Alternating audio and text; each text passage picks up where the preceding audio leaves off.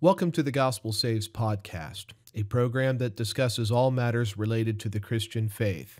I'm Wade Stanley, an evangelist with the Church of Christ. Please visit thegospelsaves.me for blogs, videos, and Bible studies. You can also find the Gospel Saves on YouTube, Facebook, and Instagram. Welcome back to my ongoing study of the church. This is episode 12, The Bride of Christ, Part 1. God often depicts his people as his bride, a symbolism that reaches back to the earliest days of Israel at the foot of Mount Sinai.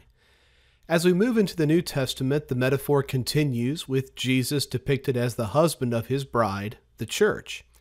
In this episode, I begin exploring what lessons we can apply from marriage to our relationship with our husband, Christ. Before I get into the study, let me do a little housekeeping. If you're listening to this podcast on Spotify or Apple and you find this or any of my other content helpful, please consider giving the podcast a five star rating and leaving a review. If you're watching this on the Gospel Saves YouTube channel, please give the video a thumbs up, subscribe to the channel, and click the bell icon to receive notifications when I upload new content. All of these small gestures help the good news of Jesus Christ reach more people so you can help me preach the gospel and teach the doctrine of Christ Church to as many people as possible. I appreciate your help. Now let's talk about the church as the bride of Christ. On our last program, we were talking about how the church is a body, and this week we're going to begin studying about how the church is the bride of Christ. Before we get to the New Testament passages related to this idea, I, I'd like to lay a little bit of a foundation as we look back historically at God's interactions with his people, and I'm talking about all the way from the very beginnings when he first formed a covenant with the children of Israel at Mount Sinai under the uh, leadership of Moses. From those earliest days, God has always viewed his relationship with his people as a marriage. He warned the children of Israel in the old law that if they went to follow after other gods, they would be acting like a prostitute. And when we get to books like Hosea, where God, in a very literal way, has Hosea depict his relationship with Israel as a marriage relationship, we can see that God has always viewed his relationship with his people as, as a marriage. So when the New Testament calls the church the bride of Christ, that's a, a very old idea, an idea that's been around for a long, long time. That God has viewed his relationship with his people as a marriage relationship. And what we learn is that God has very specific meaning when he describes the church as the bride of Christ. What he is intending to teach us is that he wants the church to be faithful to Him and to keep itself pure. Now, the primary passage in the New Testament that that describes the church in this way is Ephesians chapter 5 verses 23 through 27. Many times when I'm conducting a wedding ceremony, many times the bride or groom will ask for Ephesians 5 to be read. The reason why is because in this passage we see God teaching us that our relationship with our spouse is much like his relationship with his people. And from that parallel, we can draw certain lessons. Oftentimes, when we look at Ephesians 5, we're looking at it from the perspective of what can I do to be a better spouse for my husband or my wife, depending upon which gender you are. Instead of going that direction, though, I'd, I'd, instead like to look at this passage as it relates to the Lord's relationship with the church. In Ephesians 5:23, Paul says, "For the husband is the head of the wife, as also Christ is the head of the church, and he is the savior of the body." Therefore, just as the church is subject to Christ, so let wives be to their own husbands in everything. A couple of years ago, we studied the book of Ephesians and we talked about what these verses meant within the marriage relationship. But when it comes to our relationship with Christ, these two verses tell us that we, as the church, are to submit ourselves completely to the Lord. What I want no longer matters. What matters is only what the Lord wants. Because I no longer belong to myself, I now belong to someone else, in this case, Jesus Christ. Over in the sixth chapter of the book of First Corinthians, in verses 19 and 20, Paul is describing each of us individually as a temple he says that our bodies are the temple of the Holy Spirit who is in you, whom you have from God, and we do not belong to ourselves. We are not our own, he says. No, we were bought with a price, so we are to glorify God in our body and in our spirit, which are God's. When we become a Christian, when we become a part of the Lord's church, we should do so with the understanding that I now belong to God. I now am a part of the, the bride of Christ. It's no longer what I want to do. What I want to do is is not even does not even enter into the consideration whatsoever unless what I want to do is in line with what God wants me to do. So back in Ephesians 5, 23 and 24, what, what that teaches us is that as the bride of Christ, we we belong to him. We're to be submissive to him. What he wants us to do is what we need to do without question. Another lesson that we can learn in this passage is that Christ died to purify the church. In Ephesians 5:26, he says that he might sanctify and cleanse her, talking about the church, with the washing of water by the word. Jesus died so that the church can be pure, and our relationship with Him begins on pure terms. When we become a part of the bride of Christ, we are washed with water by the word. This is a definite allusion to baptism and the role that baptism plays in the cleansing of our sins. Now it's not an external cleansing, it's not a bath. Peter makes that point in 1 Peter chapter 3 verse 21 but it is an internal cleansing. That this is the moment in time when the blood of Jesus washes away our sins.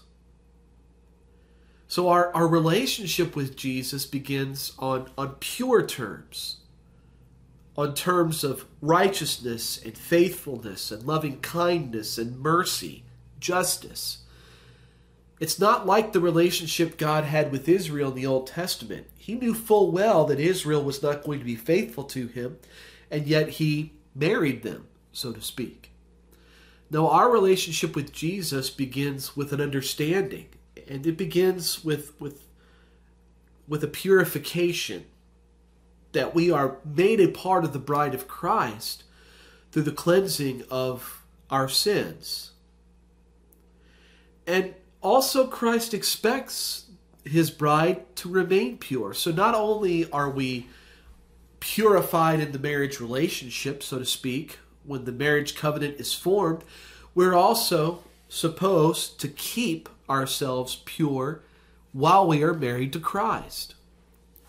That next verse in Ephesians chapter 5 and verse 27, Paul says that he might present her to himself a glorious church not having spot or wrinkle or any such thing, but that she should be holy and without blemish. You see, it's Christ's intention to have a pure, undefiled bride on that final day. You know, the day of judgment, the day of Christ's return, is often depicted in terms of a marriage ceremony. When John sees the New Jerusalem coming down from heaven, in Revelation chapter 21, he describes her as a bride prepared for her groom.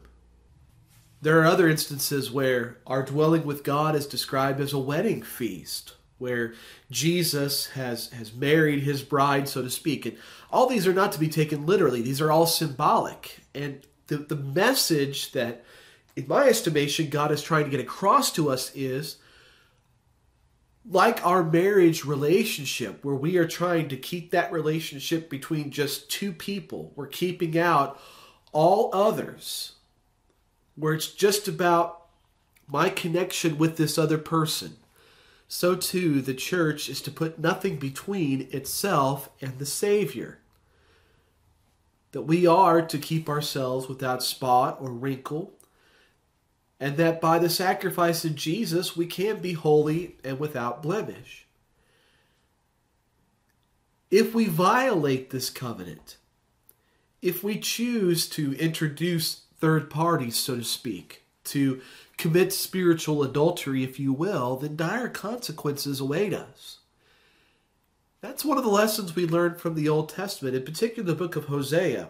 One of the things that Hosea teaches us is that Israel had spent centuries following after other gods. They had worshiped Baal and Asherah and all the other gods and goddesses associated uh, with those gods in that particular region of the world. God considered this adultery, spiritual adultery. And after putting up with it for centuries, God said, I'm done, and I'm going to divorce you. And he divorced them by sending them into captivity. Now, one of the prevailing messages of the book of Hosea is, is one of hope that even though this divorce has taken place, that there is a time of restoration in the future. But the message should come across to us today. We are in a marriage relationship with God if we are a member of the Lord's church. And we should let no third parties in. No one should, should stand between ourselves and God. And if we choose to bring in things that will defile, there are dire consequences that await. In 1 Corinthians chapter 3 verses 16 and 17, Paul again compares the church to a temple. He says, "Do you not know that you are the temple of God and that the spirit of God dwells in you? If anyone defiles the temple of God, God will destroy him." For the temple of God is holy, which temple you are. And we talked about the church as the temple a few weeks ago. But the warning is the same. If God is trying to tell us that in viewing his relationship with us as a marriage, He's trying to help us understand that we need to be faithful to him, that we need to keep our relationship pure, then the warning of 1 Corinthians 3 16 and 17 should be the same. If I bring in anything impure into this relationship, the only thing that awaits me is destruction. Christ wants his church to be pure, undefiled, holy, without blemish. So, as you think about your relationship with the Lord, think about it in terms of a marriage relationship, of how you have made vows to the Lord. You have told the Lord that you will be my God and I will be a part of your people. You've made that vow. You have pledged yourself to Him. You are now in a committed relationship, and you're not to allow other things into that relationship that would come between the two of you. You see, God expects us to be spiritually monogamous, to keep ourselves from false gods, like the children of Israel, and as we're going to talk about next week, from other things as well. Thanks for listening to the Gospel Saves podcast. If you found this program useful, please visit thegospelsaves.me to find blogs, videos, and Bible studies. If you enjoyed the music on this podcast, please visit acapeldridge.com. You can also find Acapeldridge on Apple Music, Google Play, Spotify, YouTube, and Facebook. May God bless you as you seek to know His perfect will.